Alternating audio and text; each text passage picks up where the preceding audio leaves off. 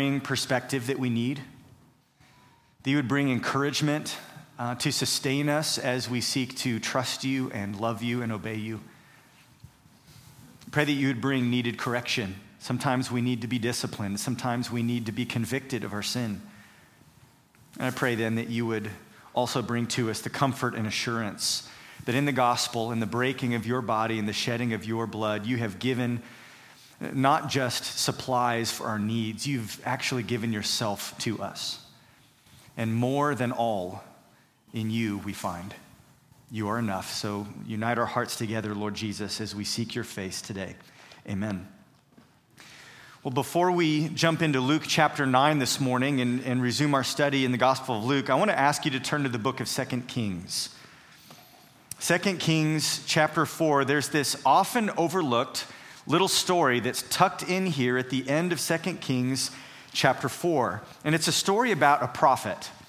It's a prophet named Elisha. Elisha uh, is the successor to uh, maybe his more famous mentor and predecessor, Elijah. And Elisha follows Elijah in ministry, and he often spends time with a group of men called the sons of the prophets. We don't know a lot about these guys, but it appears to be some sort of ministry training school of sorts. So think about this before we jump into Luke. You have a band of men training for ministry who are following and learning from God's appointed prophet. You might even call these men disciples of sort. 2 Kings chapter 4 Picking up in verse 42.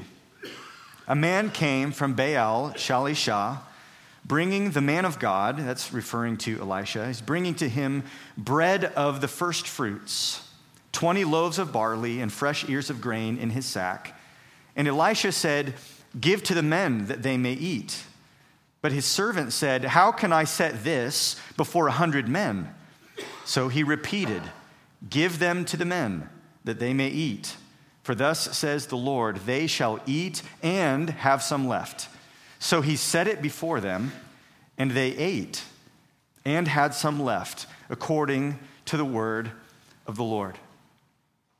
In this little story, somehow, by the miraculous power of God, one man's offering, one man's first fruit, saying, here's, here's some of my grain and some of the first bed, bread that I've baked, and I'm coming to offer it to the Lord what one man carried in his little sack was able to feed a hundred men, and there were leftovers. This miracle proved not only that God cared for his servants, he would provide for the needs of the sons of the prophets, but it also proved that Elisha, this prophet, he really was God's man. He truly was a worthy successor for Elijah, his master and mentor. This is one of several miracles in 2 Kings 4. There's a number of these that teach a specific lesson that God provides abundantly for his people through his prophet. We see that in 2 Kings chapter 4. Now I want you to flip over to Luke chapter 9. We're going to fast forward eight centuries to a different scene, a different time, a different place, to the north shore of the Sea of Galilee. And once again, we find God providing abundantly and miraculously for his people. And this time, he provides through more than a prophet. He's providing through his son, through Jesus. And once again, this miracle proves not only that God cares for his people and will provide for them, but specifically that God provides through his appointed man, through Jesus, who is the God man, the Messiah, and that Jesus is, is possessing a power that is only explainable by supernatural means. And it is a power that is not only able to meet our physical needs, but also a power that is able to meet even our spiritual needs. Luke chapter 9, we're going to pick up in verse 10. It says, On their return, the disciples told him all that they had done, and he took them and withdrew apart to a town called Bethsaida. And when the crowds learned it, they followed him, and he welcomed them and spoke to them of the kingdom of God and cured those who had need of healing. Now the day began to wear away, and the twelve came and said to him, Send the crowd away to go into the surrounding villages and countryside to find lodging and get provisions, for we are here in a desolate place. But he said to them, You give them something to eat.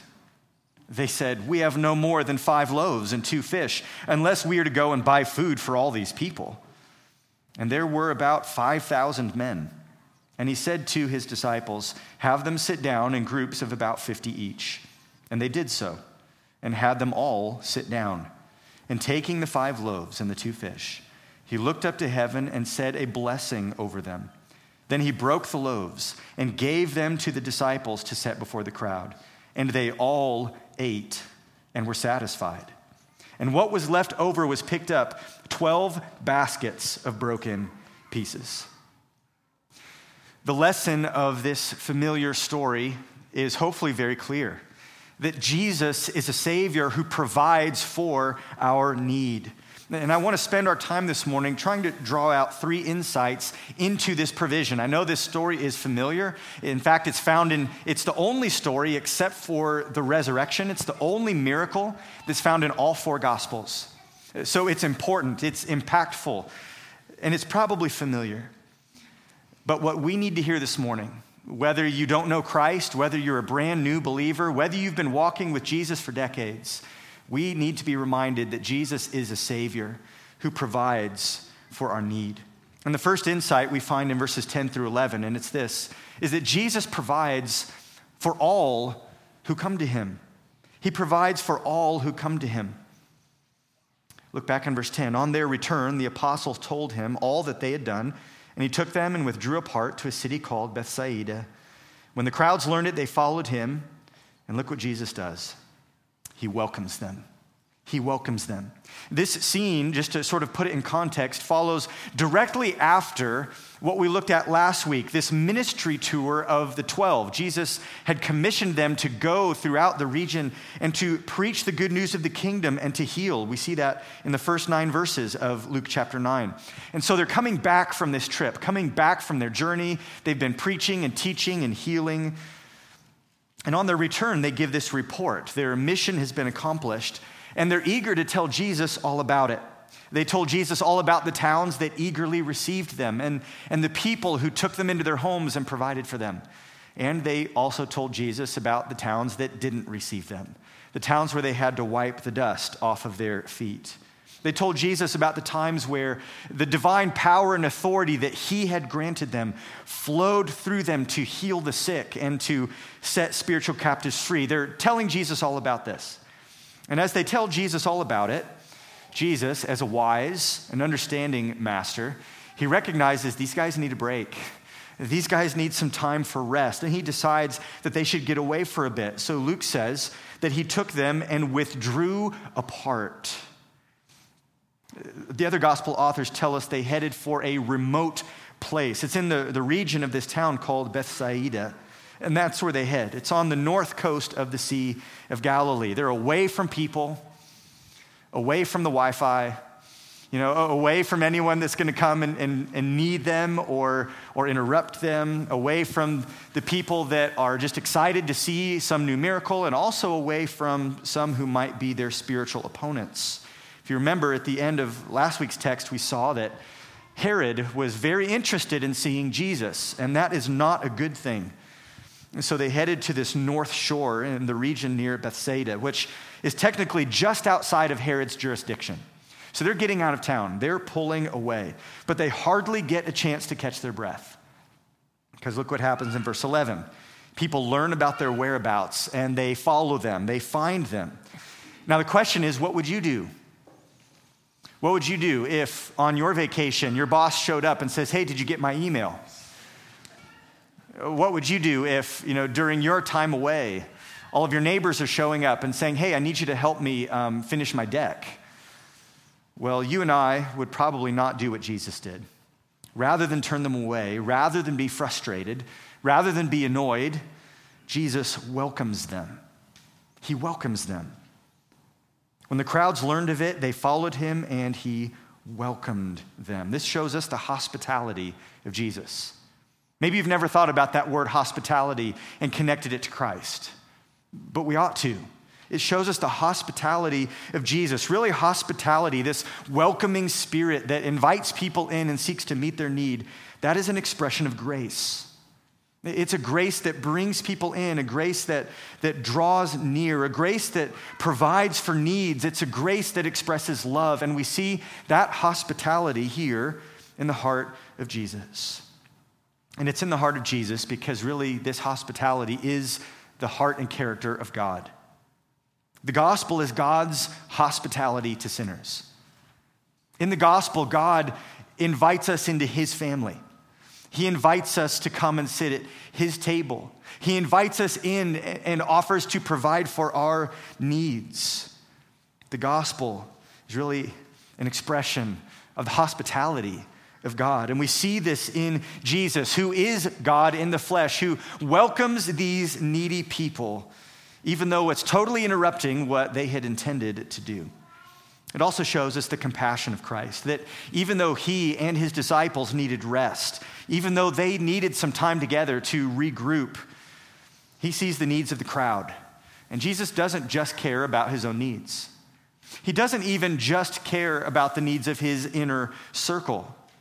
He cares for all who are coming. In the Gospel of Mark, it says that Jesus looked on them with compassion because they were like sheep without a shepherd. And Jesus does more than just see their need.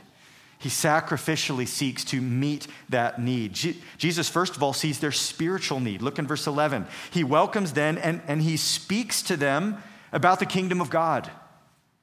He told them about God's promises. He told them the good news about the coming kingdom. He told them that they needed to repent and believe so that they might experience the good news of what God is coming to do through his son.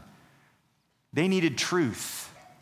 And that's what Jesus provides for them first and foremost. This is why Moses wrote years before Man shall not live by bread alone, but every word that proceeds from the mouth of God. Jesus sees their spiritual need and he preaches to them the truth of the good news. Friends, we need truth. Our souls need to be fed. And that's what Jesus does here. He sees their spiritual need but he also sees their physical need. He not only spoke to them of the kingdom of God, he also cured those who had need of healing. He cured the blind, he cures the lame, he heals the sick. Over and over again, a simple touch by Jesus, a, a simple word from Jesus brings healing and relief to those that were suffering physically. He sees their spiritual need, he sees their physical need, and what does Jesus do? Well, he does the same thing he's been doing throughout his ministry. The same thing he called the disciples to do as they spread out and went two by two to these various towns. He preaches the good news of the kingdom and he heals and cures those who come to him. And he does this despite their fatigue, despite the fact that this is interrupting their plans, despite the inconvenience. He stops what he's doing and right then and there, he provides for all who come to him. He spends himself for their good.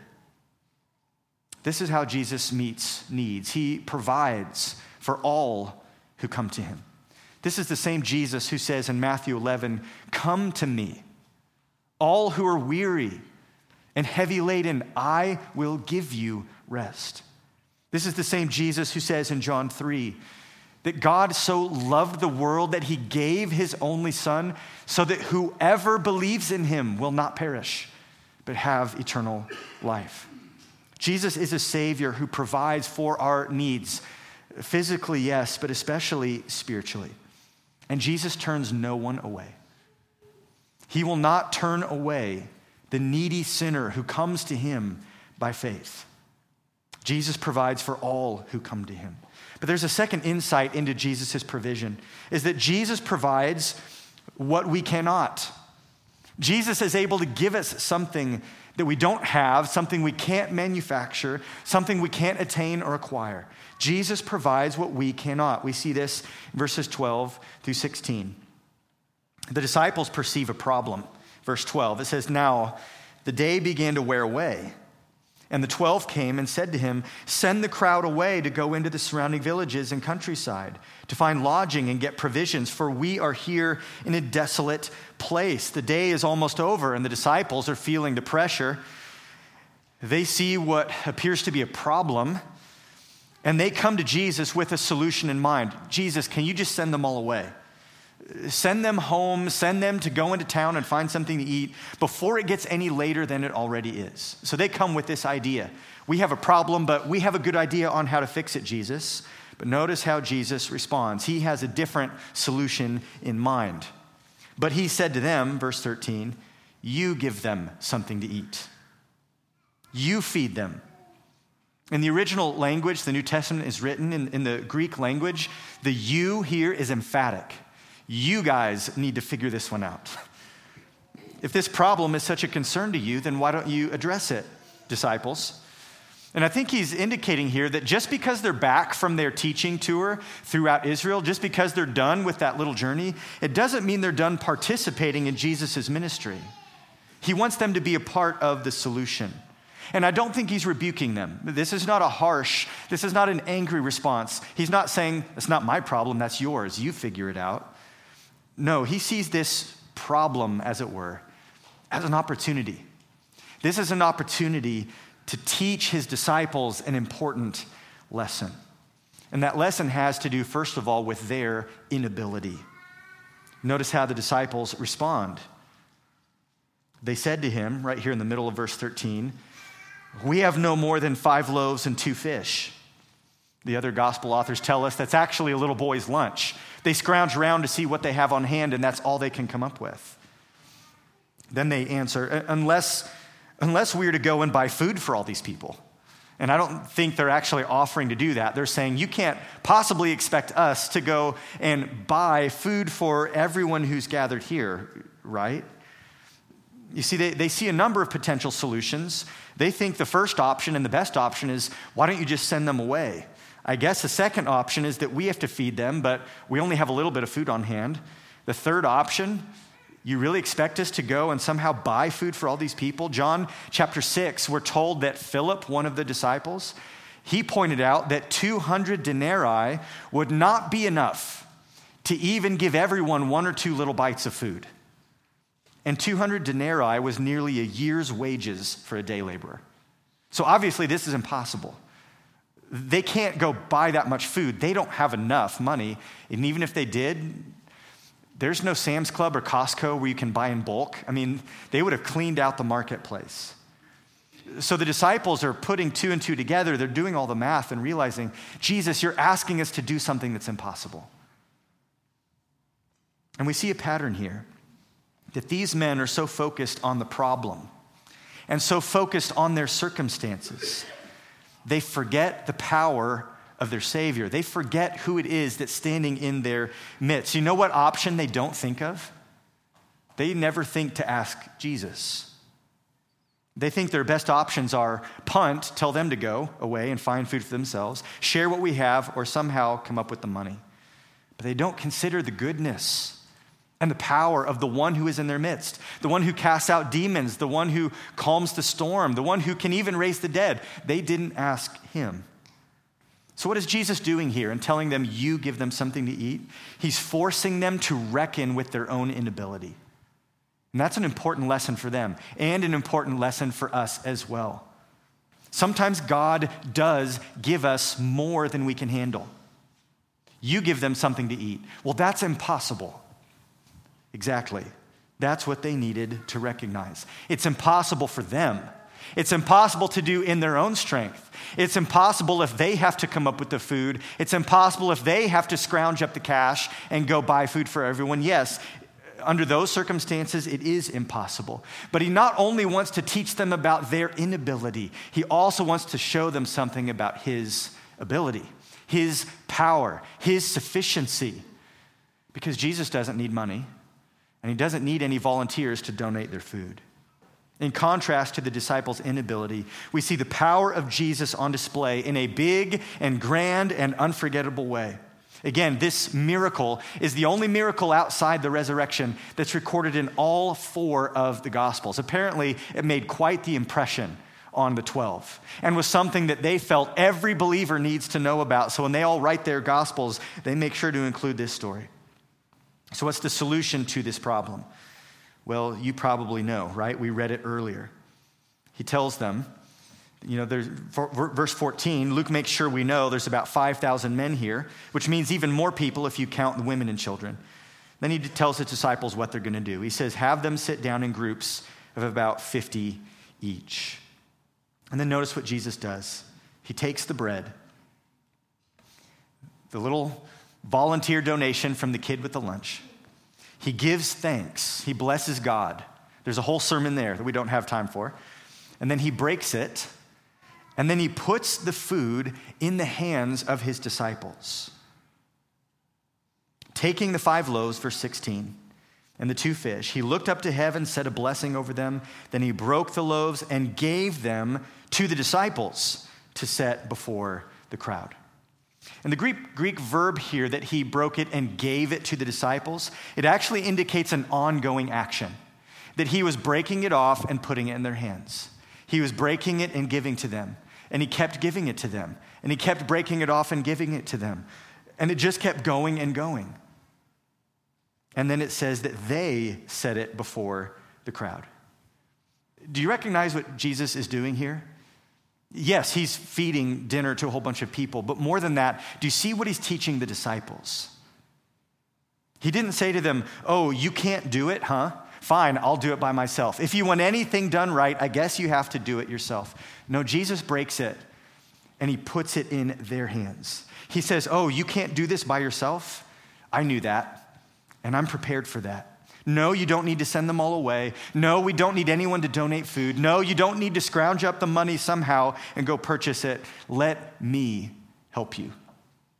And Jesus provides for the 12 what they lacked so that they can fulfill his command and give the crowd something to eat. He fills the empty bellies of the crowd by filling the empty hands of his disciples. That's an amazing thing, a lesson that wasn't lost on the 12. And the result of this is remarkable. Remember the story of Elisha in 2 Kings? Remember how a hundred men were fed that day by one man's offering? Well, here we see 5,000 men, not counting the women and children. This is an astounding miracle. Whatever power was at work in Elijah and Elisha, the most powerful and the greatest prophets of the Old Testament, what is at work in Jesus so far supersedes those prophets that it puts Jesus in a category all by himself. He is no mere prophet. This is a divine miracle. This miracle is even different than some of the other miracles that Jesus has done. He's not fixing something that's broken, like a lame leg or a, or a dysfunctional eye. He's not exercising power over unruly forces like nature or the demons. No, this is a creation miracle. Jesus is making something. There's only one creator. There's only one who can say, Let there be. There's only one who can feed a crowd like this an unforgettable lesson for the disciples that displays the glory and the divinity of Christ, that he is God in the flesh. But he's also teaching them something essential that Jesus provides what we cannot. And he fills the empty bellies of the crowd by filling the empty hands of his disciples. There's a third insight into Jesus' provision. Verse 17 shows us that when Jesus provides, he provides abundantly. He provides abundantly. And they all ate and were satisfied. And what was left over was picked up 12 baskets of broken pieces. I love how Luke descriptively wraps up this story. Jesus has welcomed them all, He has taught them all, He has healed all who had need, and now He feeds them all. And they all ate, Luke says, and they were satisfied. This didn't just take the edge off of their hunger. This didn't just tide them over until they could get back home and eat their own food. They were stuffed, they were full, they were needing and wanting nothing more. In fact, there was leftovers, specifically 12 baskets of leftovers. And don't think about the little baskets that, you know, you have on a shelf at home for decoration. Think about a big kind of basket, the kind that they would have slung over their shoulder to use for hauling stuff, hauling grain to market, hauling rocks up from the river to repair your house. This is a big tote. And there was 12 of them full of leftovers. These 12 baskets speak to the abundance of Jesus' provision. Jesus doesn't just barely give enough to get them by, there's an overflow. His ability to provide far exceeds the measure of our need. That's what Jesus is like. That's what his provision is like. Whatever your need is, Christ's supply far exceeds the measure of your need. His grace far exceeds the measure of our sin. His power far exceeds the measure of our weakness. His wisdom far surpasses the measure of our confusion. Jesus never runs out because he's the Son of God. He's the Alpha and the Omega, the beginning and the end. He is infinite in his goodness and glory.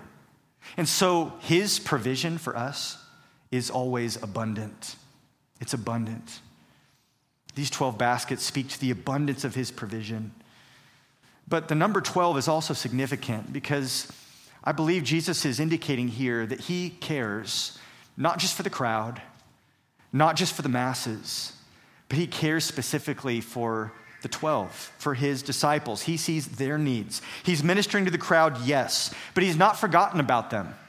He's not overlooking them. He is thinking about them. He's planning ahead for them. Yes, they did get bumped temporarily. These guys need a break, and Jesus has asked them just for a few more hours, just for one more afternoon, one more evening of sacrifice before we get a chance to recoup but he does see them and he cares for their needs too. He calls them to sacrificially engage in serving others. You give them something to eat. I know you just got back, but let me fill your hands. Now you walk it out and hand it to all the people.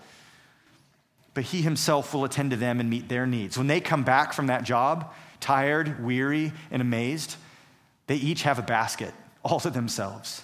And Jesus is saying, I haven't forgotten about you. Jesus is a Savior who provides abundantly.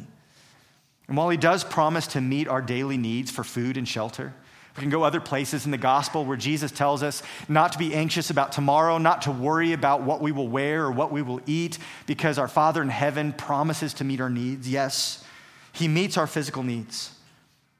But I believe that it's important we recognize that even beyond that, Jesus is intent on meeting our spiritual needs as the one who is the bread of life. Jesus offers us his own broken body as the solution for our sin. In John chapter 6, Jesus would use this miracle as a teaching opportunity to explain to the 12 and explain to the crowds that what they really need is not a meal, what they really need is Him. And He offers Himself, His body, His blood, to provide for them salvation. Jesus comes to supply life to provide forgiveness, to offer mercy, to give us grace. And he does so at great cost to himself. It will cost him far more than one more afternoon of ministry to meet our need for salvation. It will cost him his life. He would breathe his last on a Roman cross, suffering to provide for us to provide for all who would come to him, to provide what we cannot, and to provide abundantly, to provide salvation. There is salvation that is free to all who will come. It is an abundant life. It is infinite grace, infinite joy, infinite love, and an eternal satisfaction. Those people who ate and were satisfied tasted the goodness of Jesus' provision for a day. Those who come to Christ and take from him his body and his blood, Jesus says, You will never thirst again. The satisfaction of that perfect gospel meal is something that will sustain us for an eternity. So, what should be our response to this truth that Jesus is the one who provides for our need? Well, I think our response must be one of faith. Let me give you these as we close. I want to challenge you, church, to respond in faith and believe that Jesus will provide for your personal need. That is something God wants you to believe in, to trust, that He will provide for your personal need. And if you believe this, it's demonstrated by coming to Him. Come to Him with your needs. Seek Christ. Lay out your needs before Him. Believe that He will welcome you. Believe that He will not turn you away. Believe that He is able. Believe that He is willing and that His provision is abundant for you. Trust Him to provide for your needs. Trust Him to provide for your spiritual needs. It is by faith that we lay hold of Christ, and it is through faith that we receive His abundant provision. He provides for us forgiveness, joy, righteousness, atonement, a new heart. All of that is provided to us through faith. We lay hold of Christ and receive His grace through faith. So come to Christ to meet your spiritual needs. If you are far from Him today, if you lack peace with God, if you lack the forgiveness and the atonement that Jesus provides, come to Christ. And He will provide for you the salvation that you need. Not only must you trust Him for your spiritual needs, but trust Him for your physical needs as well. I love Philippians 4:19 which says, "And my God will supply every need of yours according to his riches in glory in Christ Jesus." Every need, physical and spiritual. Every need. Maybe not every want. You might not get the new car or the better house or whatever it may be, but every need. He promises to supply every need. So trust him. I think there's a lesson here that was for the 12 that's for us too. And that's that Jesus is far too often our last resort when, we're, when we experience need. The first thing we do is we look around for a little boy with lunch that maybe we can, you know, scrounge up some resources. The first thing we do is start crunching the numbers to see what we can afford out of our own pocket and how much it's going to cost. And the last thing we do is look to Jesus. The last thing we do is Ask Him for help, ask Him for wisdom, ask Him for direction. Don't forget the power of the living God. The one who is with them now dwells by His Spirit in us. He should be the first one we go to with our needs. Rather than looking to our surroundings, rather than looking to ourselves and our resources, we need to look to Jesus and trust Him. That's what faith does. So believe that Jesus will provide for your personal needs spiritually and physically. He sees you, He cares, and He provides. Come to Him, He will welcome you.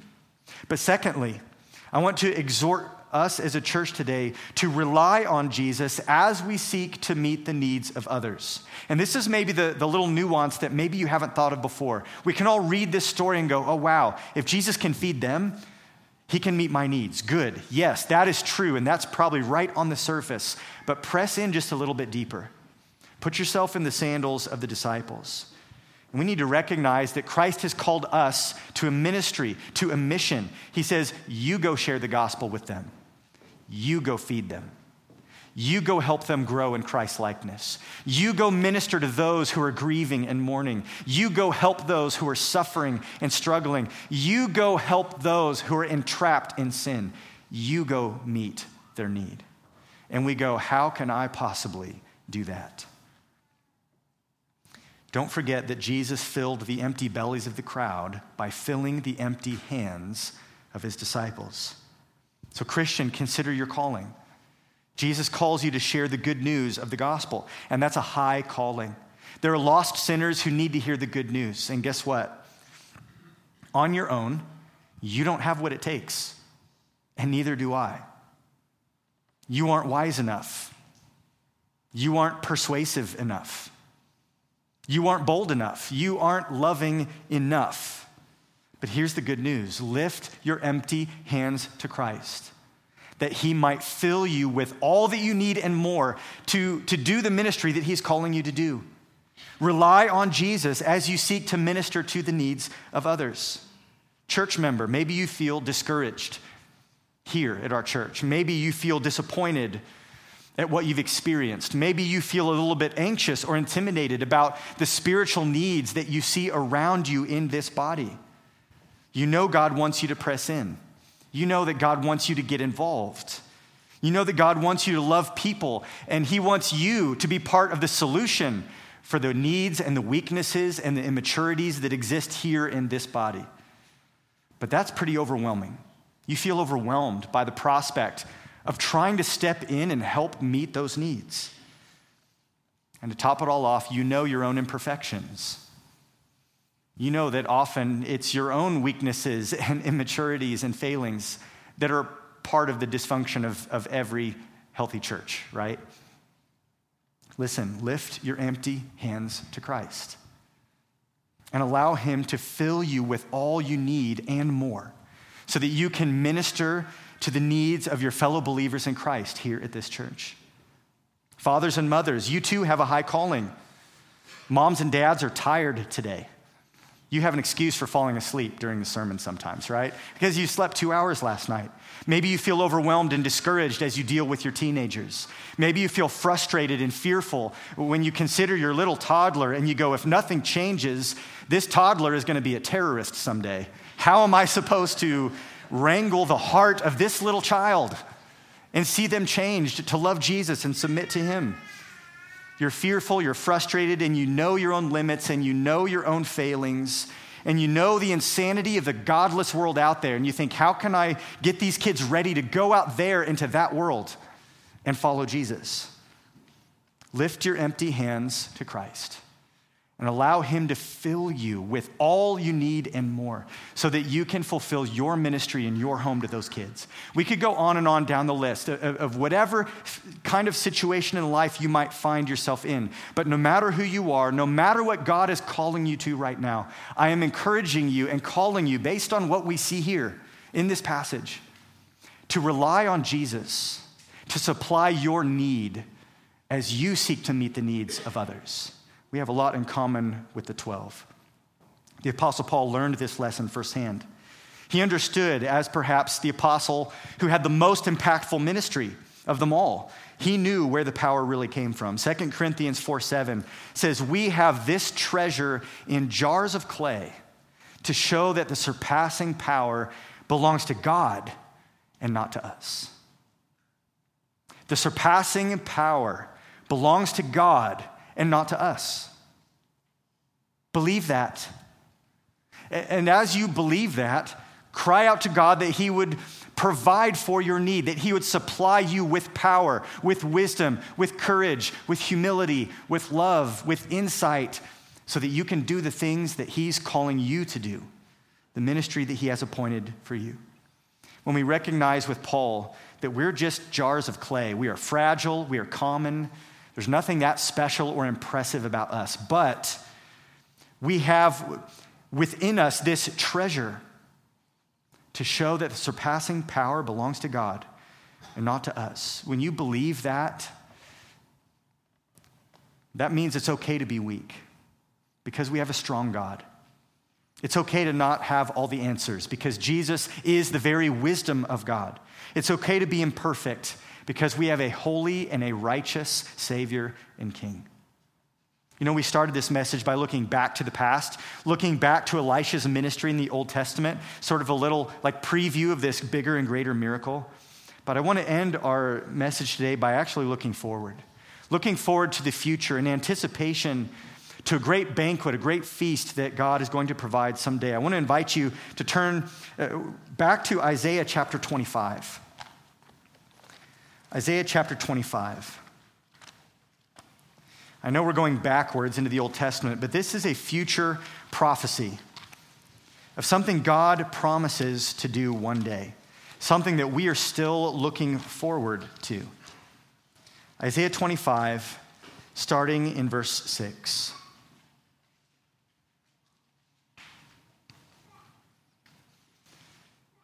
Here's a promise a promise that will be fulfilled one day in the kingdom, the same kingdom that Jesus was preaching about to those people. I can't help but wonder if Jesus was offering this miracle in part as a little preview to point them ahead towards this kingdom future, this kingdom reality of what God is going to do one day.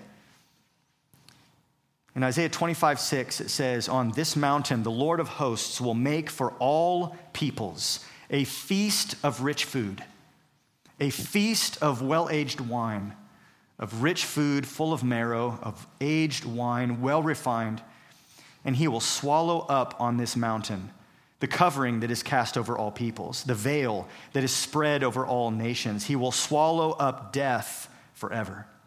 And the Lord God will wipe away tears from all faces, and the reproach of his people he will take away from all the earth, for the Lord has spoken. It will be said on that day, Behold, this is our God. We have waited for him that he might save us. This is the Lord. We have waited for him. Let us be glad and rejoice in his salvation. Friends, the one who fed the crowds, the one who would later offer himself on the cross, promises a future coming kingdom where he will one day provide for us an abundant feast. You see all the repetitions and the descriptions of this abundant, rich, satisfying feast that God Himself is going to provide for His people. And we will say on that day, as we gather to the table, This is our God. We have waited for Him. So as we go from here, let's go not only with gratitude for what Christ has provided in the past, as He broke His body for us on the cross and shed His blood, let's also go from here with anticipation of what God will provide for us. When He swallows up death, when He wipes away every tear, when He restores His people, and He dwells with us, and we say, This is our God. We have waited for Him, and He has provided Himself to us to meet every need for all eternity. Lord Jesus, we praise you and give great thanks for your compassion and your hospitality, your grace, as you, you welcome us to yourself and you provide for our needs. You provide what we cannot. You provide it abundantly. Lord, we thank you for how you, you care for us. You meet our physical needs. You make sure that we're fed and we're housed and we are clothed. And even when things are difficult, even when we feel the pressure, we know that you are with us and you are able and you have promised to take care of us. We thank you, Lord Jesus, for how you've met our spiritual need in coming to this earth and living a perfect life, dying on the cross in our place to take our punishment, rising again to secure life and victory that you would then share with us. We thank you for how you have called us to yourself. You've opened our eyes to this good news and you've given us life. You've put your spirit in us. We thank you for the gospel. And Lord, we look forward in anticipation for that future day when we will come to the table of that great feast and we will fellowship with you. We will enjoy the richness and abundance of the inheritance that you have set aside for us. Lord, for some who may be in our midst today and all of this sounds so foreign to them, they've not experienced your grace, they've never come to you in faith.